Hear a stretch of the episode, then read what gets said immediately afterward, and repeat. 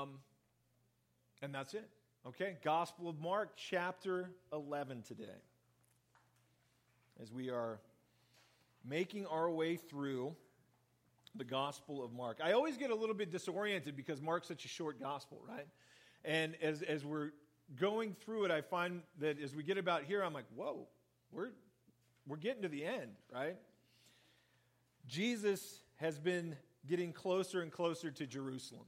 And as he has, there's been an intensity growing. And uh, as we'll see today, he is entering Jerusalem uh, with the cross right ahead of him. And so he has told the disciples of his betrayal that's coming, of his arrest, his death, and resurrection.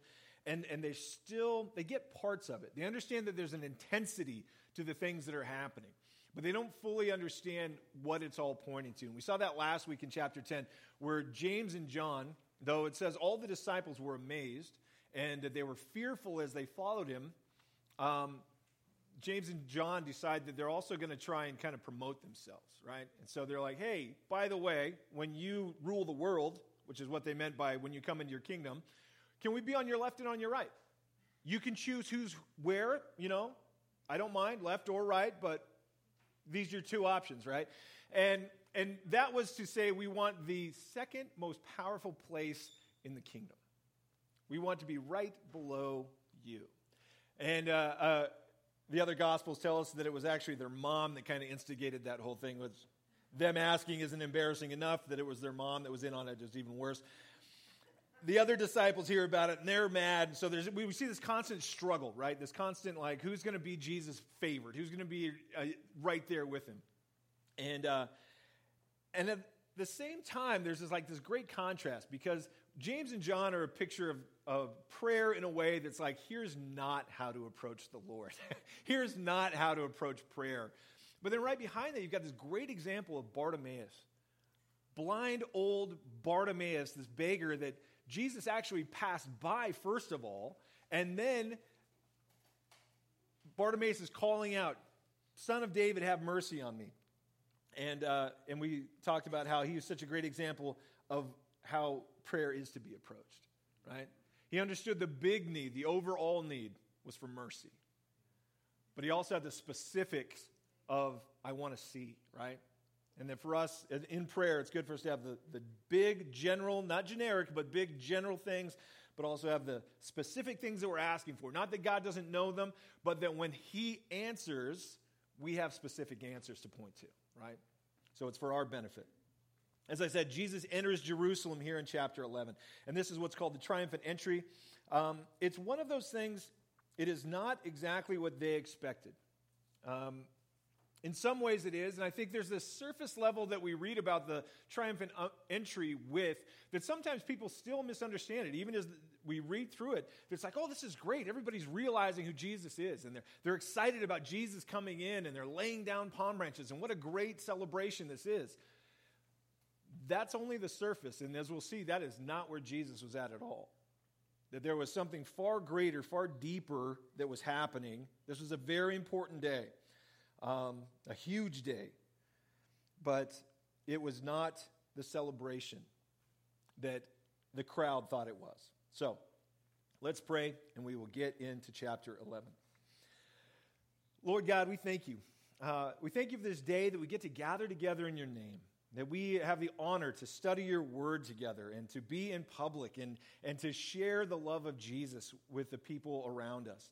And we pray that you would pour out your Holy Spirit upon us and teach us today as we go through your word. Lord, we don't want to miss a thing. And only you know how to apply your word to our lives and to our hearts. And so we give you full permission to do what you want. In Jesus' name, amen. Amen. So starting in verse 1, and actually we're going to get all the way through chapter 11. I realize it's been a while since we've done a whole chapter. It's a short chapter, so it's not that much of an accomplishment. But verse 1 it says, Now when they drew near to Jerusalem, to Bethphage and Bethany at the Mount of Olives, he sent two of his disciples and said to them, Go into the village opposite you, and as soon as you have entered it, you will find a colt tied, on which no one has, has sat. Loose it and bring it. And if anyone says to you, why, do you, why are you doing this? Say, The Lord has need of it. And immediately he will send it here. And so they went their way and found the colt tied by the door outside on the street, and they loosed it. But some of those who stood there said to them, What are you doing loosening the colt? And they spoke just as Jesus had commanded, and so they let them go. And then they brought the colt to Jesus and threw their clothes on it, and, and he sat on it. And many spread out their clothes on the road, and others cut down leafy palm branches from the trees and spread them out on the road. And then those who went before and those who uh, and and those who followed cried out, saying, Hosanna! Blessed is he who comes in the name of the Lord. Blessed is the kingdom of our father David, and that comes in the name of the Lord. Hosanna in the highest. As Jesus went into Jerusalem into, and into the temple, so that he looked around at all, all things, as the hour was already late, already late, and went out to Bethany with the twelve. Um, Jesus sends a couple of his guys on this errand just outside of Jerusalem before they get into the city itself. Uh, the other gospels make it clear it's not just a uh, colt. Uh, we think of a lot of times as a horse. It's a donkey and uh, the foal of a donkey. So there's a, a mother and the, her colt, and they bring both. Jesus sits upon the colt, which is a cool thing. Just a little side note. It's like this picture of his supremacy over all creation. I mean, if you've ever been around donkeys, they are as stubborn as you've heard. They're terrible. My uncle had donkeys on his farm. They were the worst.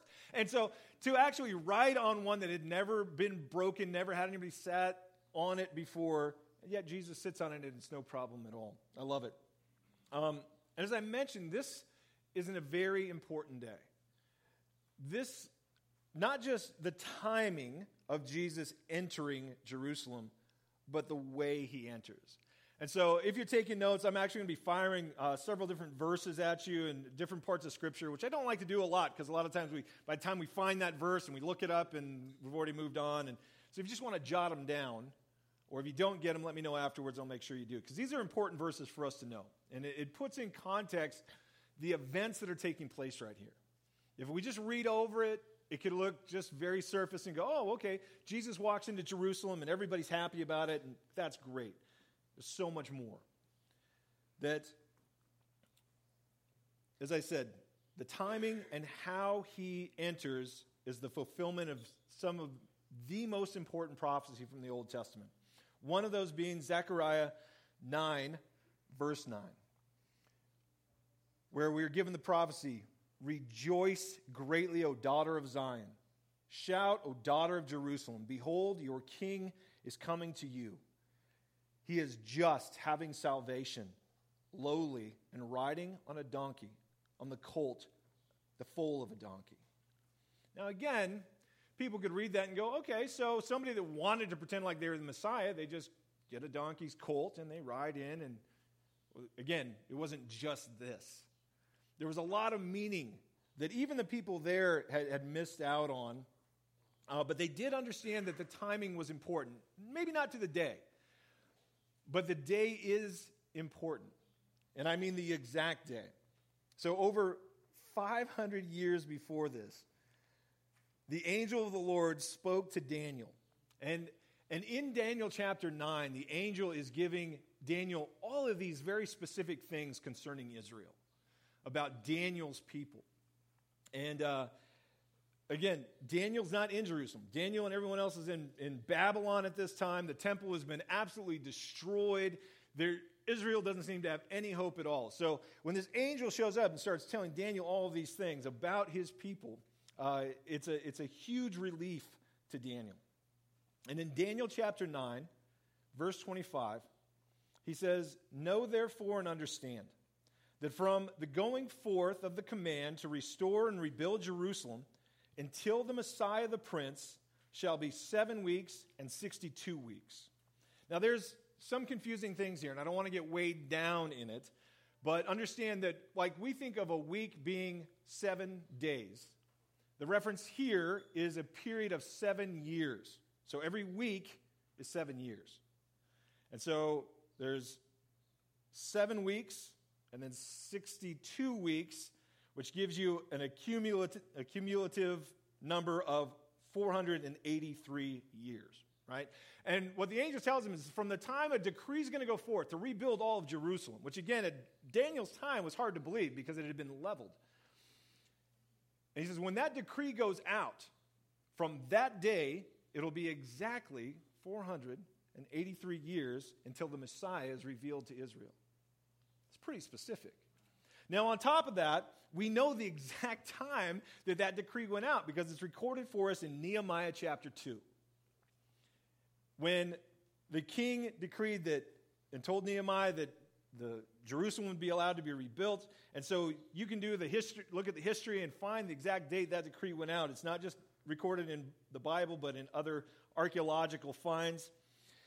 And again, if you go from that date, 483 years, you land at this day that Jesus is riding in. The day the Messiah would be revealed to all of Israel. Some of the other Gospels talk about that when they shouted out Hosanna, the priest told Jesus, Don't let them say that. Don't let them call you the son of David. And Jesus says, If they kept silent, the very stones would cry out. That's how important this day was. Right? Again, all of this is a fulfillment of prophecy that the Messiah would be revealed.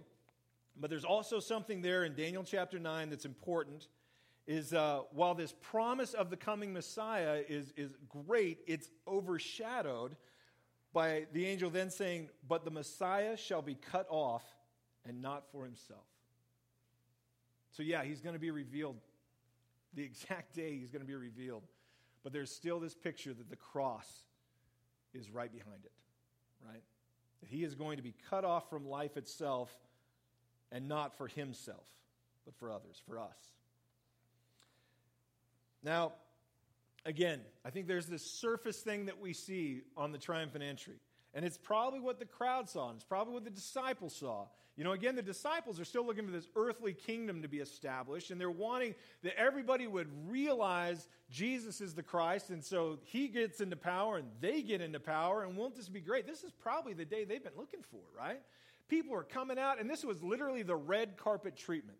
They're taking off their cloaks and they're laying it on the ground and they're cutting down palm branches and they're laying those on the ground. And so it's a huge sign of respect. And it's also a pretty huge thing that they are shouting out Hosanna, which means save now. And they're acknowledging he is the son of David. It was calling him the Messiah. But again, they're looking for a political Messiah. And it's important we understand that because we could look at this and go, it seems like they get it. It seems like they're doing what they should do. But it isn't just what they're doing, it's why they're doing it right? It's the motive behind it. Um, while the crowd rejoices, Luke tells us in chapter 19 that Jesus wept. What a huge contrast, right? And again, picture it this huge group of people. Man, they are, they are excited. This, not only is it the Messiah is coming, this is the time that Jerusalem has the greatest population it would have all year. Everybody's there for the Passover, everybody's there to celebrate. And the word of Jesus has spread like wildfire, and here he is riding into Jerusalem. It's important to see that contrast that while they celebrate, Luke 19, starting in verse 42, Jesus says this about those in Jerusalem about Jerusalem itself. If you had known, even you, especially on this day, the things that made for your peace, but now they're hidden from your eyes, for the days will come upon you when your enemies will build an embankment around you, surround you, and close you in on every side. Now, again, we look at that and we're like, it seems like they're getting it. I mean, aren't they doing what they're supposed to? They're, they're celebrating, they're calling him the Messiah. But again, they're not understanding he's not a political savior. He's not there to bring about reform. He's not there to overthrow Rome. He is there to save us from hell. And because they don't see that, that's what Jesus means when he says it is hidden from their eyes. Yeah, they're all celebrating, but it is for the wrong reasons. Another very subtle thing that Jesus does here is that uh, in Jewish custom that when a king went out to proclaim war to his people, when he went to make the announcement, we are going to war, he rode a white horse. But when he went out to proclaim peace, he rode on a donkey. He has showed up while the people are wanting war. Understand, they are ready to go to war against Rome. And he rides in to say, No, I'm here to bring. Interesting enough, when Jesus returns, he returns on what? A white horse. Very different in the return. All right, verse 12. It says, Now the next day, when they had come out of Bethany, he was hungry. Seeing far off a fig tree having leaves, he went to see if perhaps he would find something on it. And when he came to it, he found nothing but leaves, for it was not the season for figs. In response, Jesus said to it, Let no one eat fruit from you ever again. And the disciples heard it. And so they came to Jerusalem. And then Jesus went into the temple and began to drive out those who bought and sold in the temple and overturn the tables of the money changers and the seats of those who sold doves. And he would not allow anyone to carry wares through the temple. And then he said then he taught saying, "Is it not written, my house shall be called a house of prayer for all nations, and you have made it a den of thieves?" And then the scribes and the chief priests heard it and sought how they might destroy him, for they feared him because all the people were astonished at his teaching. When evening had come, he went out of the city. Now, in the morning, they passed by and saw the fig tree dried up from the roots. And Peter remembered and said to him, Rabbi, look, the fig tree which you cursed has withered away. So Jesus said to them, Have faith in God. For assuredly I say to you, whoever says to this mountain, Be removed, and be cast into the sea, and does not doubt it in his heart, but believes that those things will be done, he will have whatever he says. And therefore, I say to you, whatever things you ask when you pray, believe that you have received them, and you will have them. And whenever you are standing praying, if you have anything against one another, forgive him, for your Father in heaven may, may also forgive you your trespasses. But if you do not forgive, neither will your Father in heaven forgive you your trespasses. That was a lot. It's a big section, but it's important because it all fits together. Um, the next day, again, Jesus goes into Jerusalem. He goes to the temple. It just says that he looks around, but because the hour is late, he went to Bethany. And so the morning he comes back to the temple. And on the way, there's this weird thing with the fig tree, right? He just walks by this fig tree, no figs. He curses it and then walks on. And, and just kind of makes a note of that. We're going to come back to it, but it's important and keep in mind it is connected to the temple and the priesthood, as we'll see.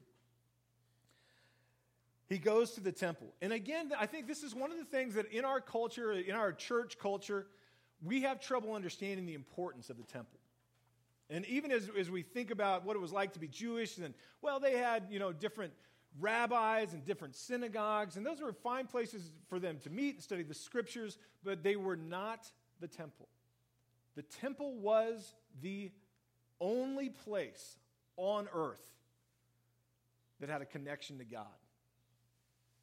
And again, we don't quite get that, right? Because we have the Holy Spirit dwelling in us if we've given our life to Jesus Christ. We've become that temple, the temple of God. But back then, there was only one place in all the earth where anyone could ever get close to the presence of God, and that was the temple. That's it. And so Jesus shows up. He goes back into the temple and he sees all that's taking place there. And, and it seems like Jesus kind of snaps.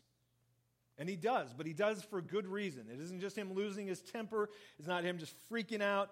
There is so much going on. Again, the, the importance of the temple, and so much of what the, the temple worship revolved around was sacrifice, right? Well, you could go there, and people would go there and they'd bring their tithes and their offerings and their gifts, and there were acts of worship taking place.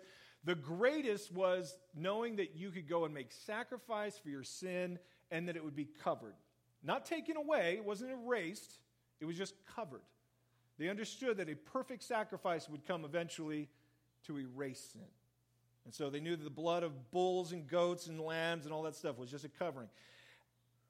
So, there in the temple, the one place where you could connect to God, the one place where you could make sacrifice for your sin, has been turned into a den of thieves. That Jesus goes in and just, and I, I just, I want to see the picture on the, the, the disciples' faces, right? That when they go in, okay, we're going to the temple. and Jesus just like starts overturning tables and driving people out and, and not allowing anyone else to come in carrying groceries or wares or anything. He just like sets up shop in his house. And I love it. And it's also important we understand that this is the second time Jesus has done this. He does it at the beginning of his ministry, he does it again at the end. And what was it that, that caused him to snap? Well, they had turned the temple into a money making scam. See, if you wanted to go in and make sacrifice, you would bring the best of your flock. You'd bring the best lamb without spot or blemish, the one that had the highest value, right? You couldn't bring one in, well, that one can't walk. We'll take him and sacrifice him. We won't get much for him at market, right? It had to be the best.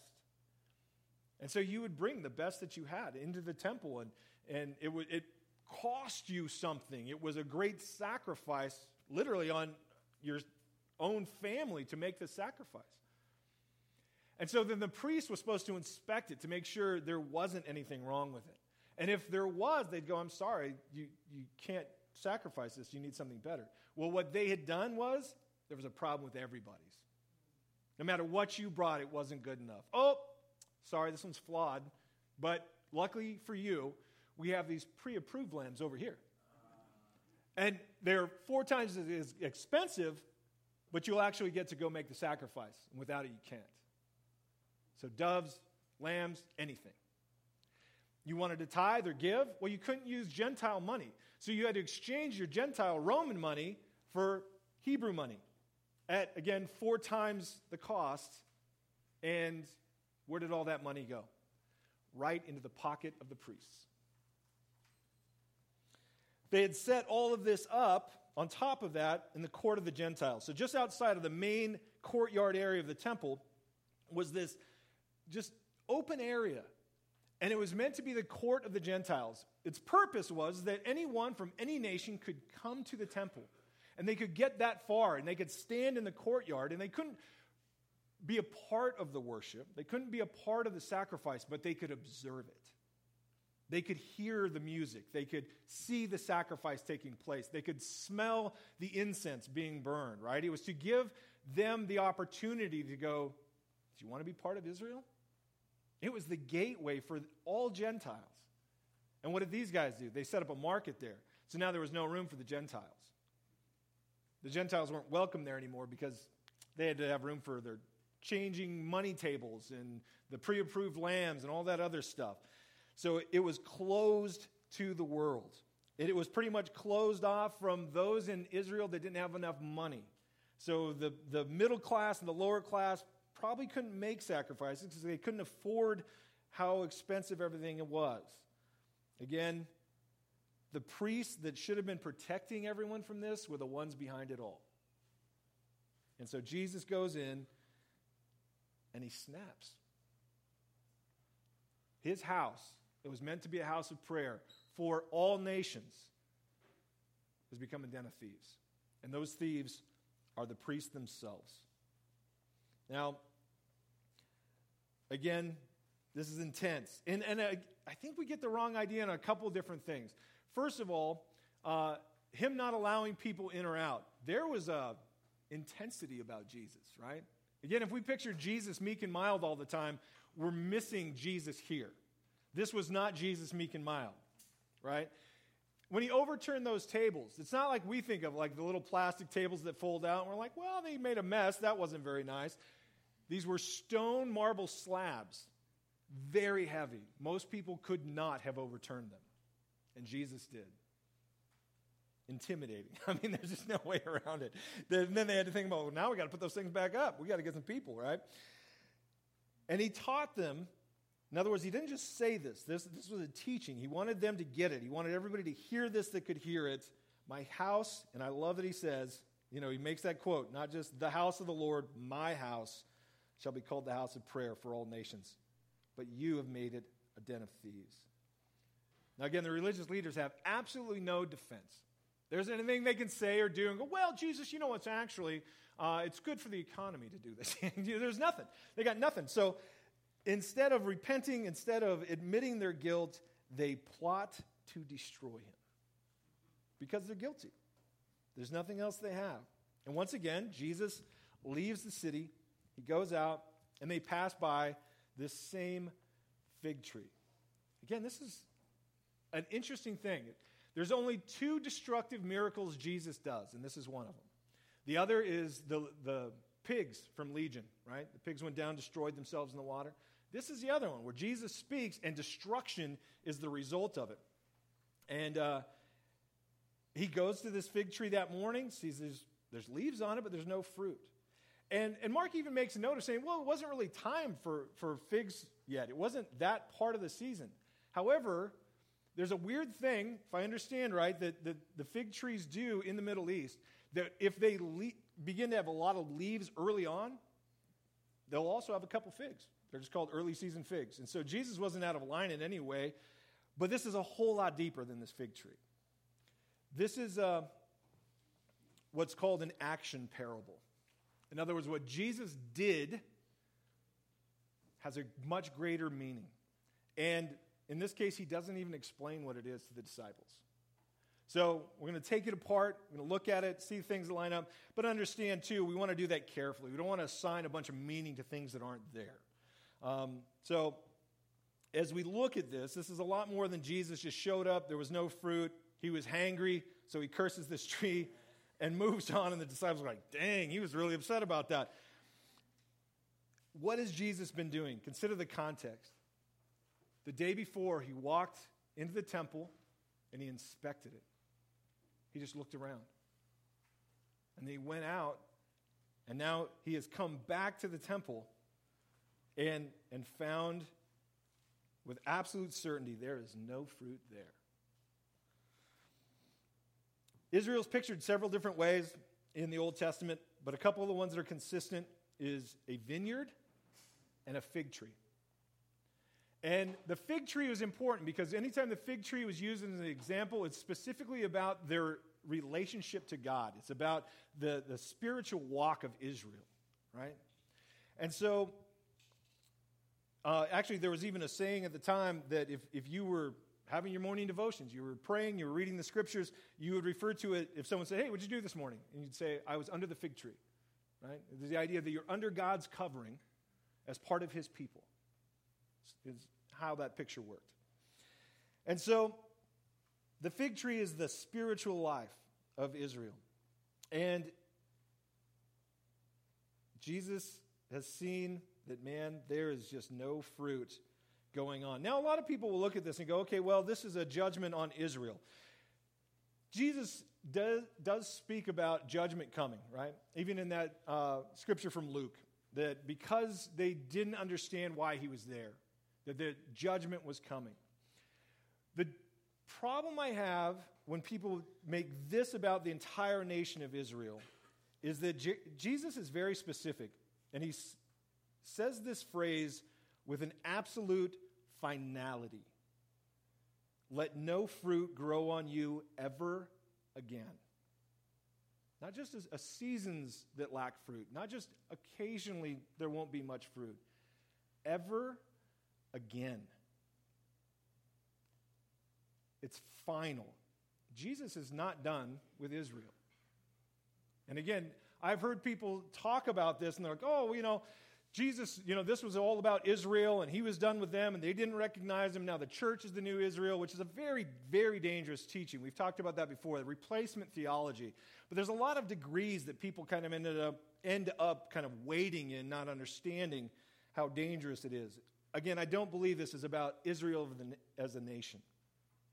I believe this is about the temple and the priesthood.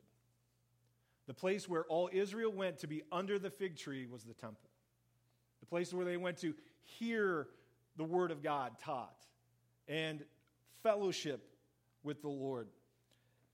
That had not borne any fruit for a very long time, and it would never bear fruit again. Jesus, again, speaks with an absolute finality. Nation of Israel, again, keep in mind, the early church was all Jewish. there was good fruit in the early church. And just like there was good fruit in the beginning, there'll be fruit again at the end. God's going to use Israel powerfully in the last seven years of this age. During the tribulation, Israel is going to be just saving people right and left after they come to understand who the Messiah is. So, fruit will be borne in Israel again. God has not departed or abandoned his people, as Romans chapter 11 tells us.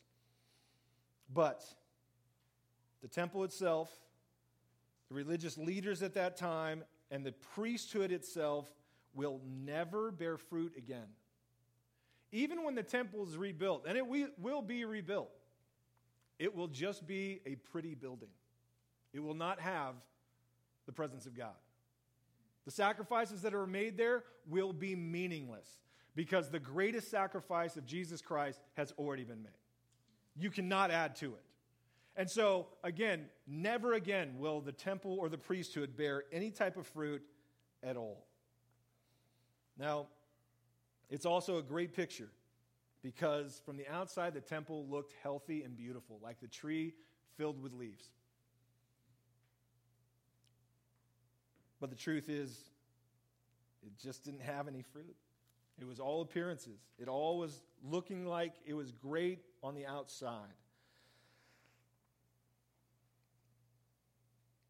Now, as Jesus has done these things, again, the disciples see the fig trees, and I just feel bad for the disciples. Of course, we wouldn't have gotten it either if we were there, but they see this tree and they're like, wow, that's cool. That's kind of their whole response. That's a tree you cursed, and look, it's dead. And Jesus kind of goes, uh huh. I mean, there's not a whole, it's not this like deep conversation. Jesus doesn't explain this whole thing about what it represents to them at all. In fact, he, kind of just goes, you guys should have more faith. And they're like, okay, right? But I think there is even a deeper meaning in that. Because if we look at it going, okay, well, it's the difference between bearing fruit in our lives and not bearing fruit in our lives. How do we not become that fig tree that looks great on the outside but never does anything of value? Jesus gives us two answers. And the first is to have faith in Him, to put our faith in Him and just know that He's the one that uh, is able to not only save, but to cause us to grow. And we talked about this just, just a few weeks ago that faith is not something we build up. It's not an emotion that we invoke. It's not something that we somehow, if we have enough faith, will overcome God's reluctance. It's all about who were we placing our faith in. It's so much simpler than we make it. The other part that Jesus says is that we are to forgive one another. And again, we go, well, how are those connected? Have faith in Jesus and forgive one another because having faith is how we have that relationship. It's where that relationship with Jesus grows. How we forgive is the relationship with one another. And unforgiveness hinders our worship, unforgiveness hinders our growth and our walk. And so, if we are there and we're in worship and we're praying and we're whatever we're doing, we're reading our Bible and we remember somebody has something against us, or I've offended someone else, man, we need to take care of it because it's going to hinder us and it's going to keep us from bearing good fruit. Verse 27, as we finish up, says, Then they came again to Jerusalem, and he was walking in the temple, and the chief priests and scribes and the elders came to him and said to him, By what authority do you do, you do these things? And who gave you this authority to do these things? And Jesus answered and said to them, I also will ask you a question. Then you answer me, and I will tell you by what authority I do these things. The baptism of John, was it from heaven or from men? Answer me. And they reasoned among themselves, saying, If we say it was from heaven, he will say, Then why did you not believe in him? But if we say from men, and they feared the people, for all counted John to have been a prophet indeed. And they answered and said to him, said to Jesus, We do not know. And Jesus answered and said to them, Neither will I tell you by what authority I do these things. Now, this is an interesting exchange, and it's, it's kind of, the, of course, the tail end of all this in this chapter. But they're upset because of what Jesus has done. He made them look bad. He overturned the tables. He really called them out on all the, the treachery that was taking place and how they were taking advantage of God's people. Um, and, and they say, well, well, tell us whose authority you're doing this by. And it's a trap because if he tells them, from my heavenly Father, I'm the Messiah, then they can convict him of blasphemy, right? Even though it's true, they don't care. And so Jesus does something, it's this cool exchange. There's actually other accounts of him doing some similar things where he's like, okay, let's make an equitable change or exchange. You tell me something that's honest, and I'll tell you something that's honest. That's, that's really what it's coming down to. But if you don't answer me honestly, I don't have to answer you at all. And they're like, okay. and so the question is simple. What do, you, what do you guys think about John? Was John from God or was he just some crazy dude out in the desert, right? And they're like, see, they know the answer. Right? If they knew, if they just said what they knew, they would say, We know he was from the Lord, but we were too arrogant to repent. That's, the, that's really the honest answer. But they're like, Oh, we don't know. And Jesus says, Then I don't need to answer you either. Right? You're not honest with me, I'm not going to be honest with you. Right? And that's the exchange that's happening here. Um, Neither will I tell you by what authority I do these things. And these guys are just all show and no fruit. They're the tree with leaves but no fruit, right? And how do we keep from doing that? How do we fa- not fall into this same trap? And the good news is, is that we have become the new temple. And as great as that is, to go, wow, we are the ones that now have the Holy Spirit within us. We've become the temple of God. If we're really honest, this temple needs a lot of cleansing to take place. There's, te- there's tables that need to be overturned. There's things that are, have been put in the wrong priority and that have been given too much, or they've taken up areas that weren't supposed to be there at all. And we need the Lord to come in and go, I'm taking that out. And it hurts and it's uncomfortable and it's embarrassing, but it's what we need. And instead of being the Pharisees going, Well, uh, I don't know and I don't want to admit I was wrong, just going, Yeah, you're right, I'm wrong. Flip those tables, man. Do whatever you need to do. Break down those doors. Show me where I'm out of line. Because the last thing we want to be is something beautiful on the outside and worthless inside, right? I'd much rather have a life that isn't that impressive on the outside, but the Lord's been doing a good work in me, right? And I'm confident that the, the work, though it's painful, to know that He's doing it. But that in itself is encouraging to go, Lord, thank you that you haven't given up on me. You haven't just left me on my own, but you're continuing to refine me, continuing to grow me, and conform me into your image. Amen? Amen. Amen. Let's pray. God, again, we're so grateful that you just don't give up, that you just keep coming after us, you keep having good plans for us.